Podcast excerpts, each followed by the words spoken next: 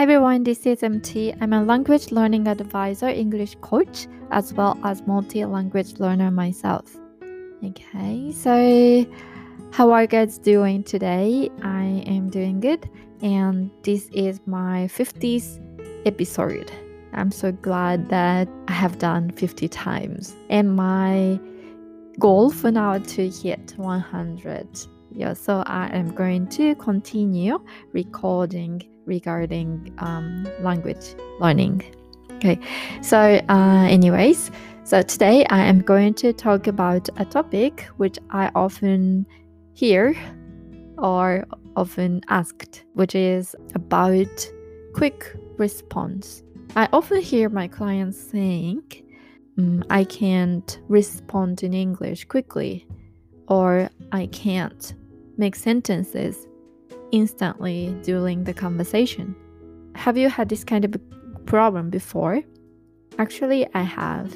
At the beginning period of learning English, you know, when I go to cafe, I I couldn't order um, drinks and on the spot. I had to form sentences in my head first and I rehearse it in, the, in, in my head several times because I was too scared. I didn't think I could make sentences in front of the staff. So I had to do it beforehand, you know, before my turn comes.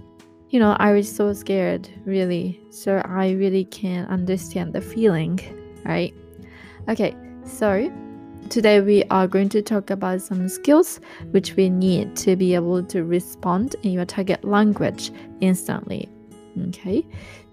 Okay, so there are some method acquiring some skills to be able to respond quickly. Number one is, you know, if you know enough words to form a sentence even though you want to say one sentence, but if you don't know some words, it's very, very difficult, right? You will pause and think, oh, how should I say uh, this in English? You know, and then you cannot form a sentence, right? Okay, so you have to be able to memorize a lot of words. It is obvious, right? We, we in order to talk, we need to, you know, acquire a lot of words, but it's not that easy. I know it is not that easy.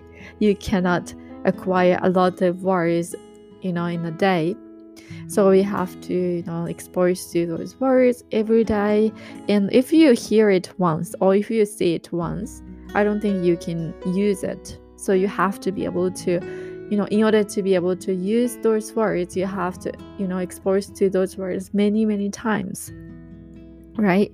So once you hear, then next time you see it in a book, and then you understand the way how how how you use the word, and you try to use it at some point, then you will be able to use it.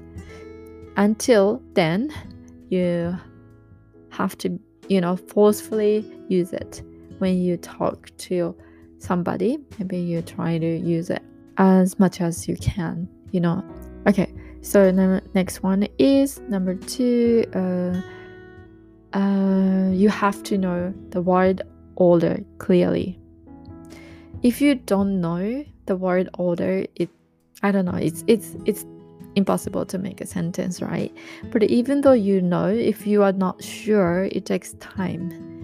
So you know, you have if you have to think like, okay, this uh, the sentence first you in this sentence i have to say the you know the noun first subject first then verb then object if you think like that then you know it takes time right so you have to be able to say it quickly so like for the case of english you have to memorize the five basic uh, sentence structures.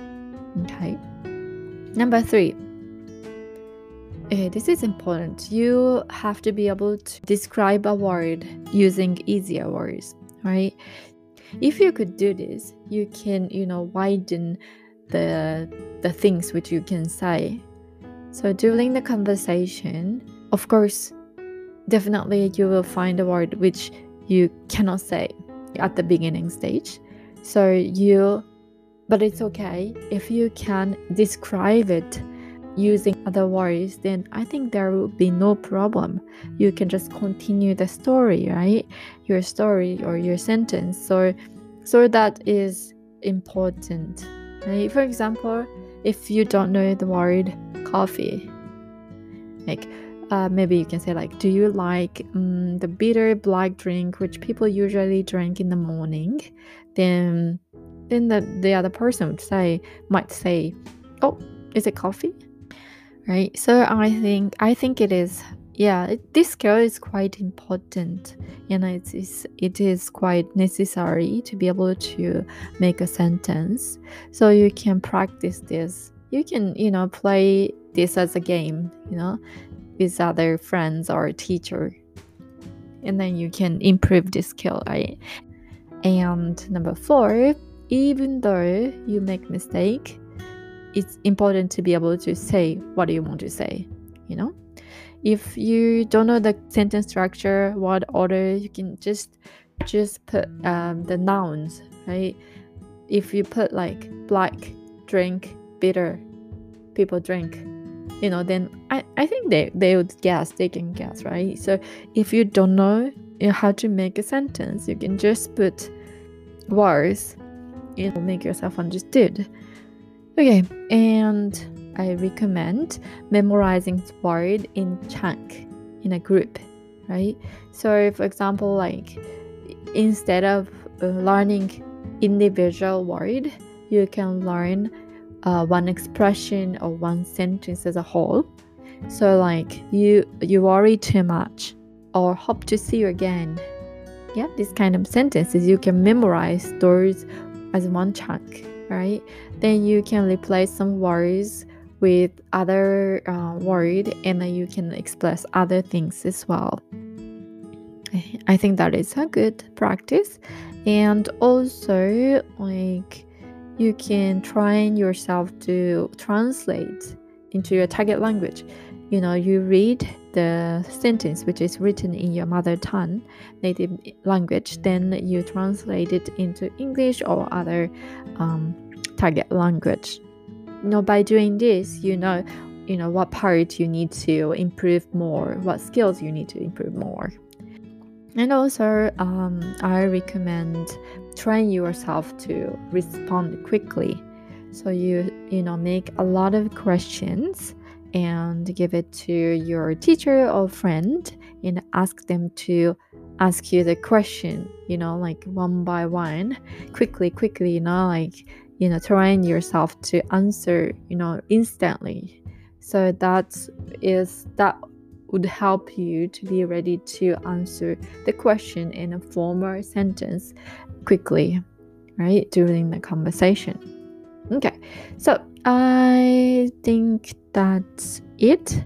Yep, those are the things we I can think of to um, improve the quick response. All right, so that's all for today. Thank you so much for listening, and I hope to see you next time. Bye.